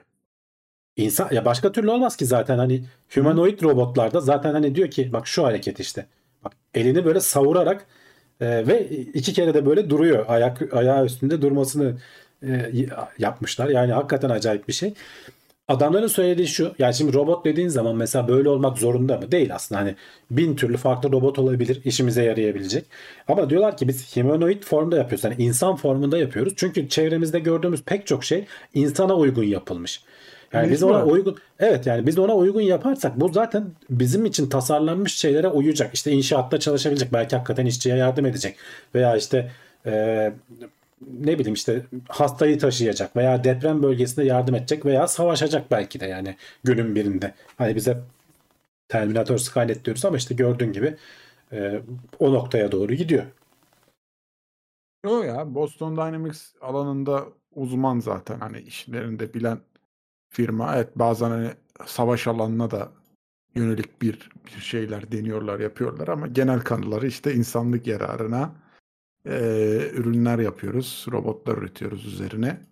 Ne kadar doğru ne kadar yanlış tartışılır. Eee, ama güzel bir teknoloji demosu mu? Evet buradan izlerken de insan e, etkileniyor. Hani bir robotun o taklayı atabilmesi büyük başarı. Senin de dediğin gibi. Hani mesela insanın önemli duyularından biri dokunma duyusu. Yani vücu- vücudumuzun şeyi hissedebiliyoruz. Mesela bir bardağı nasıl tutmamız gerektiğiyle Tabii. e, bir demiri nasıl tutmamız gerektiği arasındaki farkı biliyoruz ya da bir süngeri nasıl tutmamız gerektiği arasındaki farkı. İleride bunlar da gelecektir yani. Çünkü Onları da bir bardağı- öğreniyorsun aslında farkında değilsin. evet. Yıllar içerisinde öğreniyorsun. Bardağı Öyle çok sıkarsan kıracağını öğreniyorsun. Yani Evet, Robotlar da öyle öğreniyor. Böyle böyle zamanla gelişecektir bu teknolojiler. Bir gün e, evet bir inşaatta bunu çalışırken görebilir miyiz? Görürüz. Neden ya işte olmasın? orada şeyi herkes söylemiş tabii bunun pili ne kadar gidiyor falan diye. Yani onların ileride çözüleceğini düşünüyorsun. Yani veya e, kablosuyla çalışır. Hani belli bir alanda çalışacaksa takarsın kabloyu. Ya o kabloyla hareket etmeyi inşaatın öğrenir. temelini Yani, kablosuz şarj teknolojisiyle kurarsan yani mesela e, öyle şeyler de olabilir. şarjı da olabilir. Yani belli olmaz. Hani pil teknolojisi e, günümüzün zor konularından biri. Önünün açılırsa insanlık tarihini belki de çağ atlatacak duruma getirecek teknolojilerden biri pil teknolojisi. Evet. E, oraya takılması gayet normal yani. Biz şu an telefonda işte ya da arabada ya da başka her şeyde gene oraya takılıyoruz yani. Tabii E, canım o zaten hani onu çözülürse o devrim Normal. niteliğinde bir şey olacak E, yani. o günün yüzden o yüzden ama gelişecektir. İnsanlar buraya da yatırım yapıyor farklı farklı şeylere. Ee, belki bir gün onun da bir çözümü bulunur, kullanılmaya başlar deriz. Ee, bu haftaki haberlerimiz bu kadardı ama kimse bir yere ayrılmıyor. Niye sırada? Belki de en sevdiğiniz bölüm kulis bölümü var. Soru cevap, sohbet, muhabbet, e, dizi, sinema, televizyon her şey var belki de orada. E, ama e, bu kanalı ve yayını beğendiyseniz TeknoSeyir'i takip etmeyi unutmayın. Aşağıdan bir beğeni bırakın. Yayın bittikten sonra da yorumunuzla da destek olabilirsiniz diye hatırlatmış olalım. Kanala ücretli bir destekte de bulunmak isterseniz e, Süper Chat, Süper Sticker gibi özellikleri kullanabilirsiniz. Katıl özelliğini kullanabilirsiniz. Ya da yayın bittikten sonra süper teşekkür özelliğini yorumlarda kullanabilirsiniz diye hatırlatmış olalım. E, Twitch'te de yayınlar devam ediyor. Orada da TeknoSeyir adıyla ulaşabilirsiniz. Benim Twitch kanalıma da Zisegnet adıyla ulaşabilirsiniz diye hatırlatmış olayım. Araya sponsor videoları gidiyor. Hemen ardından buradayız. Bak Yasin Berber demiş ki o robot bu performansla en fazla asgari ücret alır. O da yasa gereği demiş. Bunlar ücret almıyor Yasin sorun orada. Bunu bir kere alıyorsun alet 7-24 çalışıyor durmamacasına. Buna, buna yağını suyunu ver. Bir de şarj ver biraz elektrik. Elektriğini ver ondan sonra ne hastayım Tabii diyor ne canım. bir şey diyor. Düşünsene inşaatta haldır Yani- haldır yapıp çıkıyor yani. Yemek yemekte iki buçuk litre kola istemez. Şey yapmaz. Evet. Çok dert etmez onları yani. Grev yapmaz. Grev yapmaz. Kavga etmez. Belki kavga eder bilemiyoruz ama şimdi yani. Hani ona ona tam bir şey diyemedim. Kenan Yılmaz demiş ki saçma dediğim soru yıldırım düşmeden önce saçların dikleşmesi bir de ne kadar süre önceden bahsediyoruz. Yani benim o okuduğumda e, saçma değil çünkü orada bir potansiyel fark olduğunu hani bir elektriklenme olduğu şey olur. Her yıldırımda olmayabilir bu arada çünkü e, bazıları yukarıdan aşağı bazıları aşağıdan yukarıya olabiliyor şeylerin. E, tam olarak hani senin bulunduğun konuma göre. Ya o Ama hani o- elektriklenmeyle alakalı. Orada Evet, bir elektriklenme. elektriklenme farkı olduğunu sana söylüyor. Evet yani bir Belki de- potansiyel fark birikiyor. Aha. Zaten hani elektrikte yüksek olan potansiyelden alçak olana akı veriyor bir anda böyle cız Evet, diye. evet. Hani bu Burada da benim okuduğum haberde de şeydi. 2-3 yani 5 dakika sonra falan da hani 5 dakika sonra oradan oraya yıldırım düşmüş. Fotoğraf Mesela çekildikten. yüksek gerilim hatlarında e, elektrik geçtiği için içinden onlar da kablosuz olarak bir yerden bir yere atlayabiliyor. Hatta mesela belki videolarına denk gelmişsinizdir. Böyle helikopterle falan işte yüksek gerilim hatlarına Hmm. e, tamire gidenler böyle elinde uzaktan bir çubuk böyle tutar ki oraya önce o Arada ark oluşuyor değil mi hemen? Şey yapmaz. Evet arka oluşuyor çünkü. Hani onlar falan hep e, işte dikkat edilmesi gereken konular. Bu hani elektriklenme bana mantıklı geldi saçtaki elektriklenmenin bir şeyi tetikleyecek olabileceğini düşünme mekanizması. O yüzden çok şey demedim yani.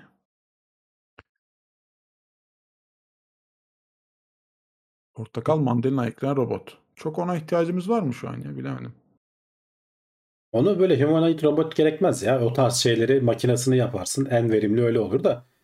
İşte böyle insanların olacağı yerlerde hareket etmesi gereken robotların biraz bize benzemesi hem psikolojik açıdan bizim rahatlamamızı sağlıyor. Hem de dedikleri gibi o form faktör hani ergonomi açısından da avantajlı oluyor işte. Ya bu robotu mesela şu anki ambulansa bildir hasta bakıcı işte taşıyıcı adam olarak çalışır yani. Anladın mı? E, Şu ambulansa özel değiştirmen gerekmez, tasarlaman gerekmez. Aklıma şimdi o örnek geldi de veya işte ne bileyim e, kamyonun kasasında inşaata götür işte işçileri öyle yapıyorlar ya. Özel Evet, alet taşıman gerekmez. Koltuk aramaz yani diyorsun. Aramaz yani aynen.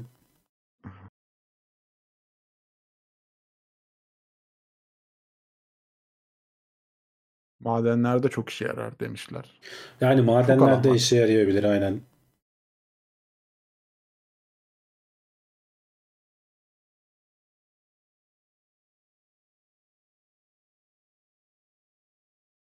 Atlas robotunu her izlediğimde iRobot filmi aklıma gelir. Evet yani o filme doğru yavaş yavaş gidiyoruz.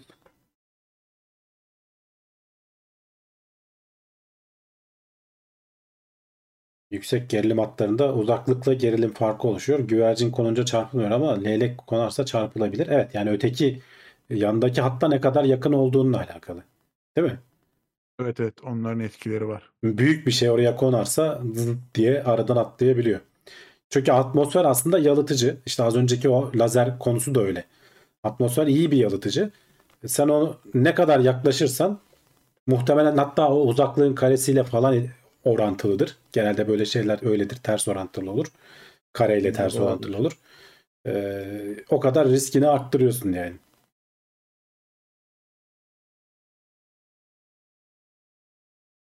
Ha tek hmm. atla da olabiliyor diyor. Belki demek evet yani ayağını durduğun yerle başın arasındaki atlamam attım oluyor. Nasıl oluyor acaba? Daha yaklaşırken Onu mi? bilemedim. Onu bir şey diyemedim şu an. Çok öyle Ben uzman iki, olduğum haptan atlarken olur diye tahmin ettim ama.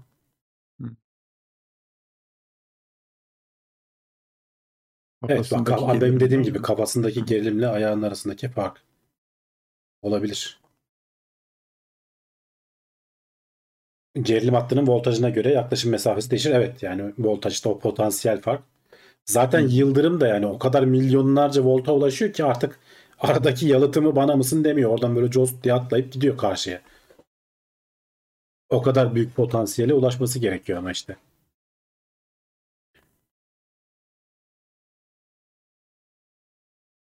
Evet kulisteyiz Kaan. Uzun zamandır yayına gelemiyordum demiş. Kulisteyiz. Varsa sorun alabiliriz. Yerlerdeki topların amacı hava araçlarını korumakmış. Evet. Evet göremiyorlar helikopterler falan. var. Çünkü ip gibi bir şey yani havada. Hı hı. Oraya ortasına top koyuyorsun ki orada bir şey olduğunu hani tel olduğunu görsünler. Görsel olarak etkisi var.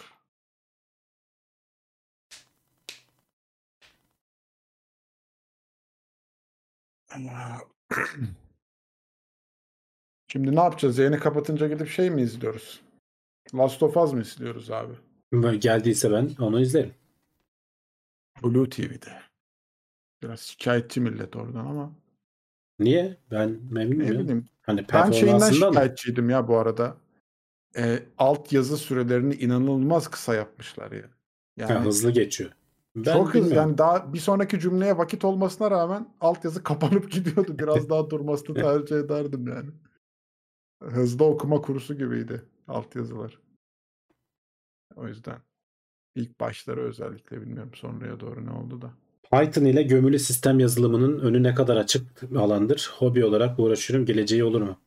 Ya olabilir e, ama hani gömülü sistem dediğin zaman biraz daha böyle e, böyle Rust gibi, C gibi, belki Go gibi derlenip de e, çalışacak şeyler. Çünkü o gömülü sistemlerin performansları çok sınırlı oluyor. Python biraz fazla kaynak tüketen bir şey. E, yani olur olmaz diye bir şey yok. Ama hani o işlere meraklıysan biraz daha bu tarz söylediğim dilleri öğrenmende fayda var.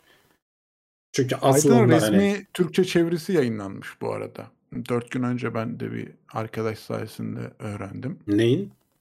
Python'ın resmi Türkçe çevirisi.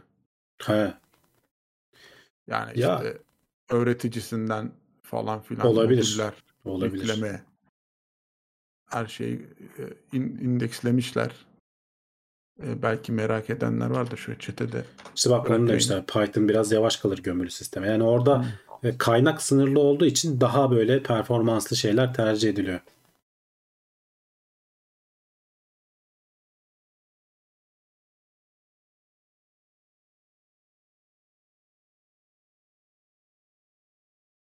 Öğreticisi Yani için de Hobi şey var, amaçlı, evet. hobi amaçlı yapabilirsin. Ne olacak? Yani kendini geliştirme amaçlı bir sıkıntı olmaz. Ama gerçek anlamda kullanmaya kalktığın zaman biraz daha başka dillere bakmakta yarar var.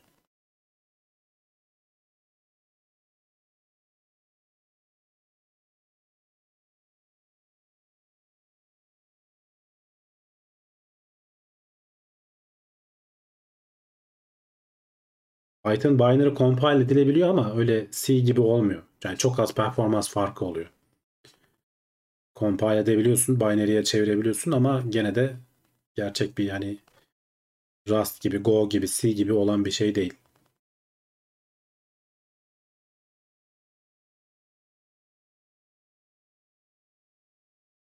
Python bilgisayardaki işleri otomasyona çevirmek için çok kullanışlı. Ben bütün rutin işlerimi Python otomasyona çevirdim. Evet. Yani scripting dili diye geçer aslında zaten.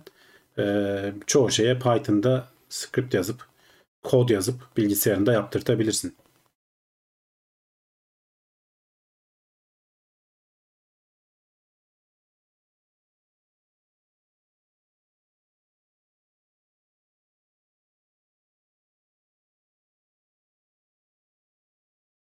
Var mı arkadaşlar? Java EE konusunda ne düşünüyorsunuz? Vallahi bilmiyorum. Java'ya ben çok uzağım. Java EE'yi hakikaten bilmiyorum yani.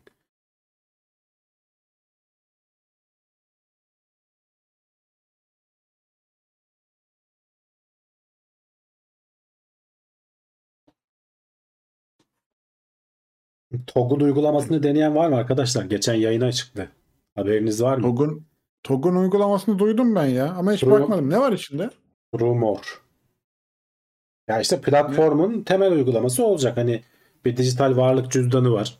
Ee, işte ne bileyim bir e, arabayla ilgili hani bilgilerin olduğu falan bir şey var. Ee, NFT, NFT alıp gönderebiliyorsun. AVAX, MAVAX alıp gönderebiliyorsun işte. Ee, şarj ederken vesaire falan onu kullanacaksın. Ee, o cüzdanı kullanacaksın yani. Ee, işte bir şey var. Ne bileyim Maps uygulaması var. Hatta o Maps uygulamasını kullandığın zaman işte sana yolculuklarından o NFT'leri oluşturuyor. Onları yarın öbür gün satabileceksin falan gibi. Böyle değişik şeyler getirmeye çalışıyorlar. Hatırlarsanız hep şey diyorlardı ya. Biz bir arabadan fazlasıyız. Biz bir e, dijital deneyim sunuyoruz. Geleceğin deneyim. Hatta bu sene CES'te arabayı da hiç götürmediler. E, tamamen dijital deneyime odaklandılar. Biraz da eleştirdi insanlar olan siz araba firmasısınız. Araba en azından bir tane olmalıydı burada diye ama en başından beri diyorlar ki araba bizim hani asıl ürünümüz değil. Biz platform hani akıllı cihaz üretiyoruz deyip duruyorlar aslında. Bu da onun parçalarından bir tanesi. Ee, şey açıkladılar. CES'te de açıkladılar. Nasıl satılacağı ile ilgili ayrıntılar belli oldu. Ee, ben geçen haftalarda biraz söylemiştim aslında. Ee, ilk e, 2000 taneyi mi ne şey yapacaklar. Açık arttırma usulü satacaklar. Ee, satın aldığın zaman da e, şey sana NFT verecekler. O NFT'ler senin yani arabanın senin olduğunu, arabayla eşleşmiş olacak. E, ruhsat gibi düşünebilirsin aslında. O NFT'ler işte şu şu an yayınladıkları e, uygulamanın içerisinde olacak. Oradan kullanılacak. 2023 tanesini mi ne? Hani onda yıla yıla da şey yapmışlar. Açık arttırmayla satılacak. İlk ilk şey hani limited edition derler ya sayılı olur. Bizde de anahtarlıklar falan öyleydi bir ara. Ee, bu da öyle. İlk TOG'lar. Muhtemelen birinciyi zaten hani o geçen tanıtımda Cumhurbaşkanı'na verirler. Ee, ilki oraya gider. Diğerleri ama e, sırasıyla parayı veren düdüğü çalar gibi bir durum olacak orada. Şey yapacaklarmış pardon. Ee, bir gruba böyle açık arttırma yapacaklar. Bir gruba da bir, bir grup arabayı da herhalde şeylere e, verecekler. Bu teknolojiden anlayanlara vesaireye hani incelensin, araştırılsın vesaire hani e, o, o tarz böyle teknolojiyle iç içe olan İnceleme için. Evet yani nasıl satacaklarını söylemediler. E, maliyetinin altına satmayacaklardır tabii ama hani açık arttırma değil de hak edene e, satalım, verelim falan gibi bir şeyler söylemiş. E, röportajını okudum ben e, CEO'su. E, bakalım hani onların daha ayrıntıları açıklanacaktır herhalde.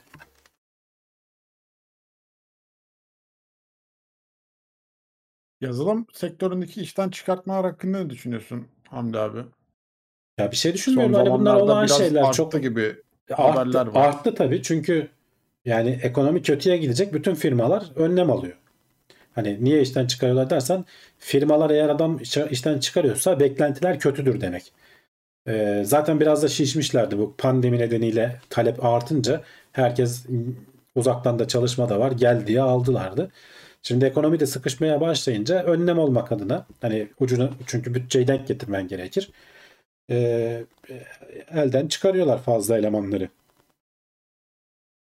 Yani sadece Twitter Elon Musk geldi diye yarısını atmadı yani işte 10 bin kişi oradan 5 bin kişi buradan e, 40 bin kişi şuradan derken binlerce adam yazılımcı şey oluyor açığa düşüyor yani.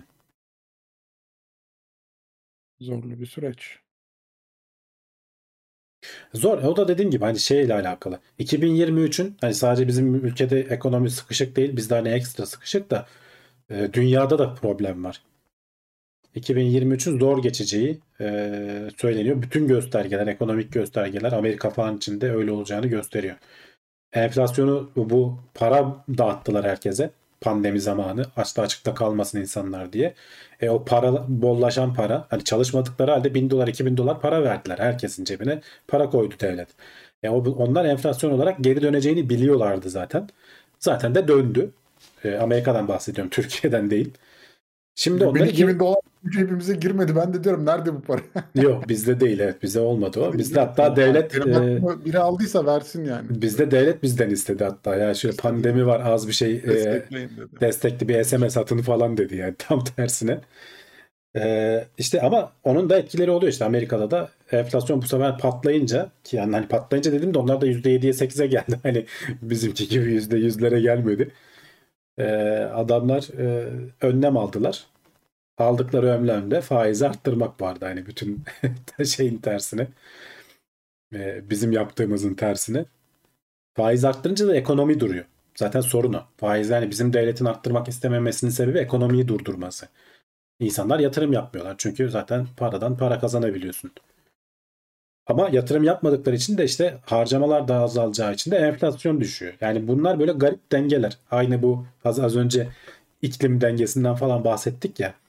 Ee, ekonomi de acayip bir yer yani öyle e, hakikaten çok değişik dengeler var. Bir yerden bir şeyi sıkıştırıyorsun öteki taraf patlıyor. Orayı sıkıştırıyorsun burası patlıyor. E, kendi kendine düzelmesini sağlaman lazım. Ben mesela küçükken hep şey derdim yani dolar kuru işte neden hani elimizde para varken düşürülmüyor gibisinden diye. Hani dolar kurunun çok düşük olmasının da bazı zararları var. O zaman her şeyi dışa bağımlı kalıyorsun ve içeride hiçbir şey yapmamaya işte mesela bak şu anda doların çünkü dolar Türkiye'nin için açmazları burada. Şimdi doları bırakırsan e, enflasyon coşuyor. Alım gücümüz acayip düşüyor. Çünkü çoğu hani teknolojik şeyi yurt dışından alıyoruz. Doları baskılarsan bu sefer Türkiye'den almak bir mantıksız oluyor. Yurt dışında daha ucuza gelme ihtimali var. Şu anda o sorunu Evet. yaşıyoruz. Mesela bizde neydi bu işe ilk giriştiğimizde? Türkiye'nin dış açığını, cari açığını kapatacağız. Hani dolar yükselecek ki e, dışarıdan almayacağız. Kendimiz üreteceğiz diye başladık yola. Şimdi bambaşka bir dış açığını daha da arttıracak noktaya geldik. Çünkü dolar artınca enflasyon öyle bir geldi ki bir anda e, çok kötü vurdu yani. E, hepimiz yaşıyoruz işte günlük hayatta. E, şimdi dış açığı salladık bu sefer de.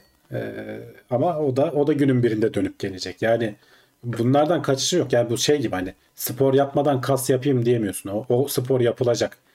O zayıflamak istiyorsan o yemek yenmeyecek yani. Ne yapmak Yani, istiyorsak evet. ona karar verip yapmamız lazım. Ama tabii işte yapması zor. Nasıl hani ben diyorum ya kalkıp yapamıyorum o sporu bir türlü eee ne denir Başı sonu yorucu bir süreç. istek istek gelmiyor. Eee, politikacılar için de bu acı reçeteyi uygulamak zor geliyor. Evet, onlar Uzaktan söylemesi konular. kolay bir şey diyemiyorum yani.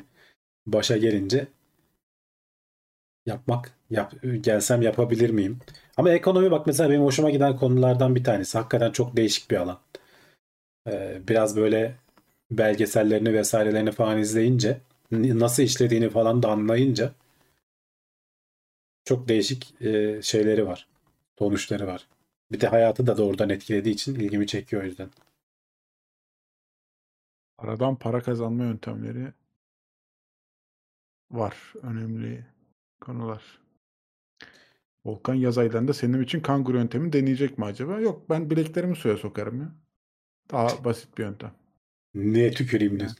Tabii canım niye ya kendi sıvımı kullanmama gerek Bileklerini çaya bandır. Aa, o çok tehlikeli olabilir gibi geldi şu an. Harareti alır.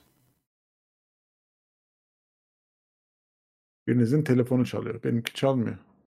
Benim de çalmıyor valla şu an. O zaman sizin evde birinin çalıyor. Telefona bak dozi.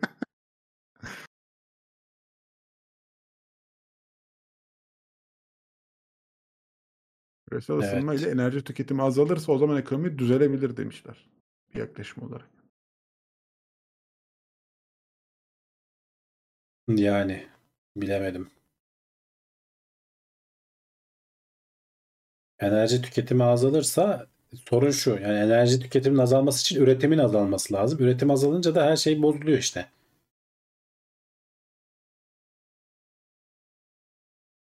Yani Üretimin ekonomi öyle bir şey ki ekonomi öyle bir şey ki hani böyle evet. e, hani bir arabanın böyle motorunun düzenli çalışmasını istersin ya böyle teklememesi lazım, öksürmemesi lazım. Ekonomi de öyle olmalı. Böyle o böyle devir daimi çok düzgün, güzelce sağlaman lazım. Hızlanacaksan yavaş yavaş hızlanıp yavaşlayacaksan yavaş yavaş yavaşlaman lazım. Yani bir anda bir şeyler yaptığın zaman o arabanın işte böyle şey gibi oluyor. Böyle bir anda böyle 1000 devir, bir anda 200 devir, bir anda 1500 bin falan böyle saçmalatıyorsun. Araba da kendini sapıtıyor. Alete de zarar veriyorsun. Hani o makinenin metali de yoruluyor. Daha da fazla enerji yakıyorsun. Hiçbir işe yaramıyor yani. O yüzden mesela Fed, Fed hani şeyleri var ya Amerikan Merkez Bankası'nın kararları adamlar karar açıklamadan önce e, hep şey oluyor böyle. Ya işte önümüzdeki yılın sonuna doğru belki enflasyon arttırmaya şey e, faizleri arttırmaya başlayabiliriz diye böyle 8 ay önceden adam ortaya bir atıyor tamam mı? Ortada böyle piyasa bir çalkalanıyor. Bir duruluyor. Bir sonraki ay aynı soruları falan gene soruyorlar adama. Adam ya işte yıl sonuna doğru olabilir neden olmasın falan diyor. Sonra başka bir yani oradaki ekipteki onların bir para kurulu var. Oradaki başka bir adam şey diyor. "E, ya yapmayız da belki falan diyor. Yani böyle piyasayı güzel güzel tatlı tatlı hazırlıyorlar. Hakikaten Aralık ayı gelip de faiz arttırdıkları zaman herkes zaten alışmış ve beklemiş oluyor. Zaten artıracağını.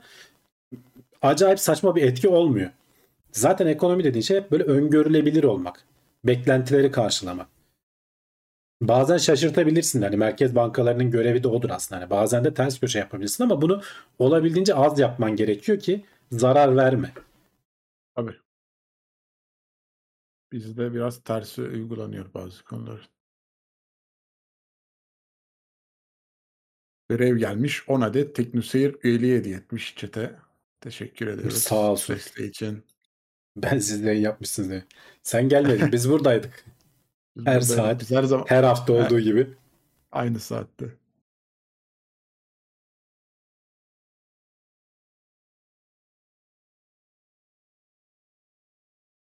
Mesela bizim benim berberim şeyi düşünüyor. E, Bu Toki, Toki'de ev dağıttılar ya işte onlar dağıtılır. Yabancılar da giderse ev fiyatlarının düşeceğini düşünüyor. Kendisinin öyle bir çıkarımı var mesela. Ne kadar Yani bir miktar etkisi olur bilmiyorum. ama çok fazla Olur mu? olacağını Evet. zannetmiyorum. Bilmiyorum.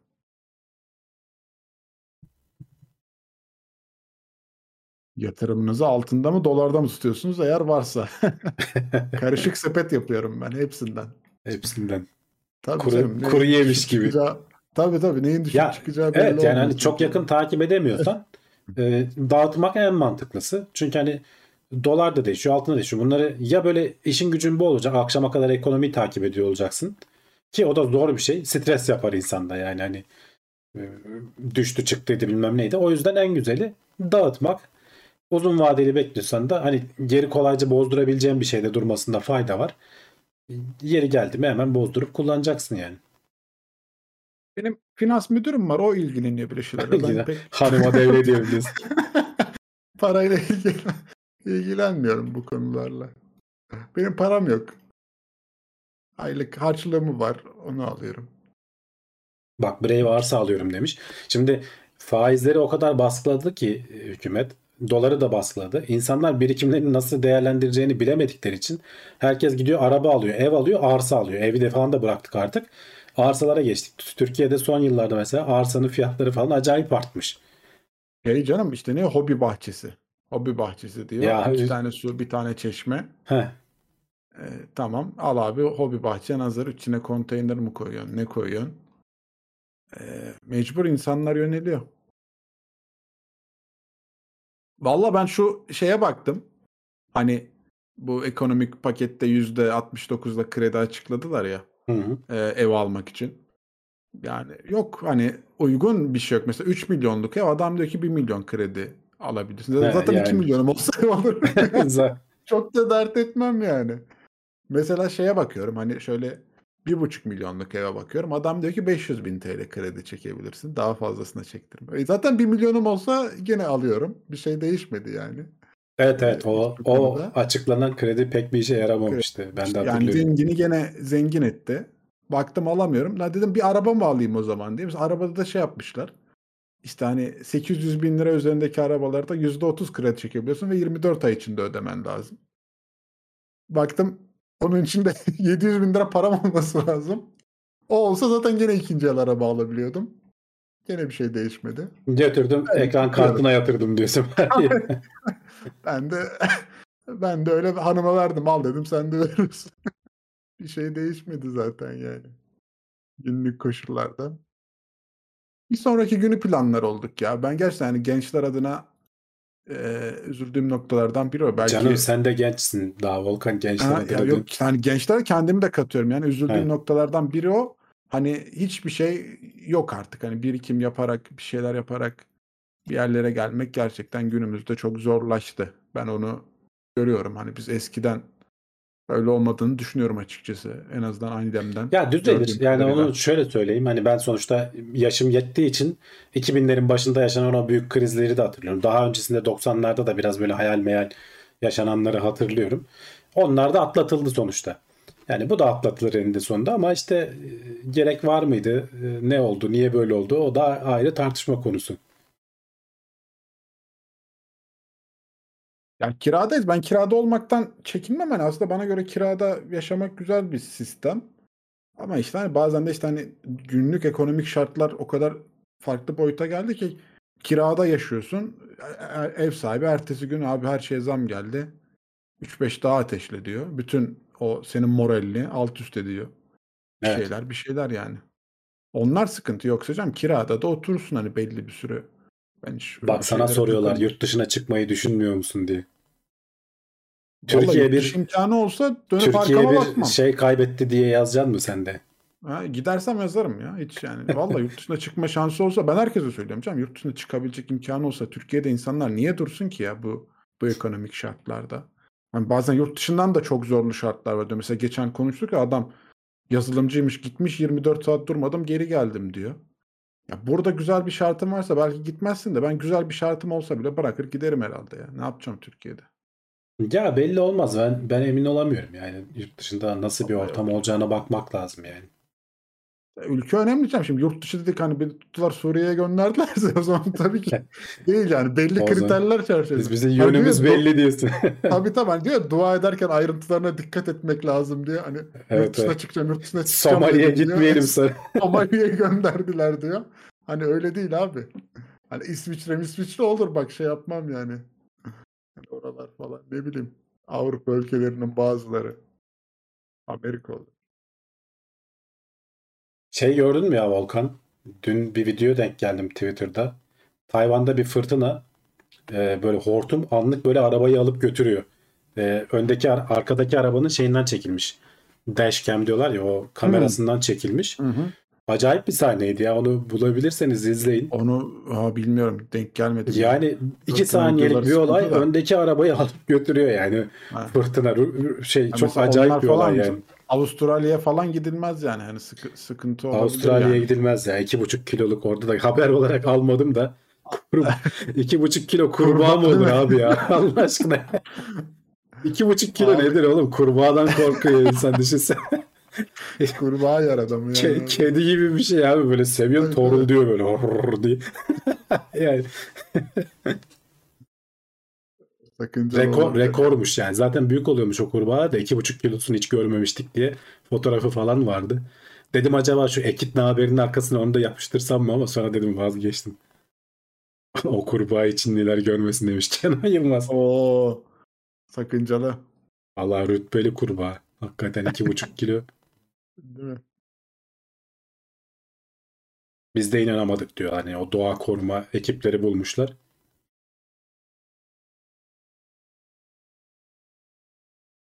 Ünlü aile doyar demişler. Evet iki aileyi doyurur yani. Aytım, aytım düşer ondan demiş. Hakikaten düşer yani. kurbağa. Değil mi?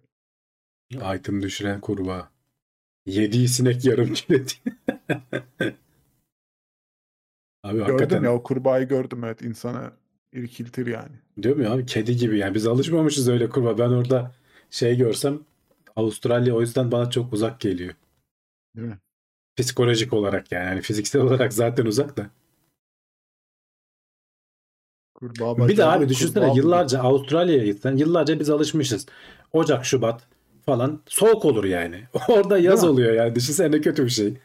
Abi, bütün dengen şaşar. Bütün evet ayarın şaşır. Güney Amerika'da öyle. O yüzden kuzey yarım küreden pek şaşmayacaksın. Alıştığın yerde takılacaksın. Topraklar bizim deyip sahip çıkalım. Evet hadi zamanımız geldi. Bayağı da geyik yaptık bu hafta.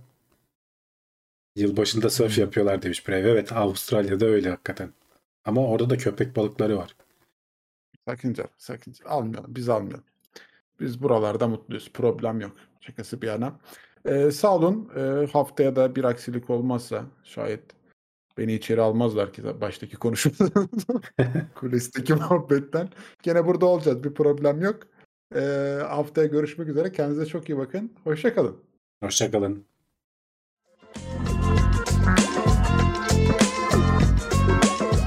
Tailwords teknoloji ve bilim notlarını sundu.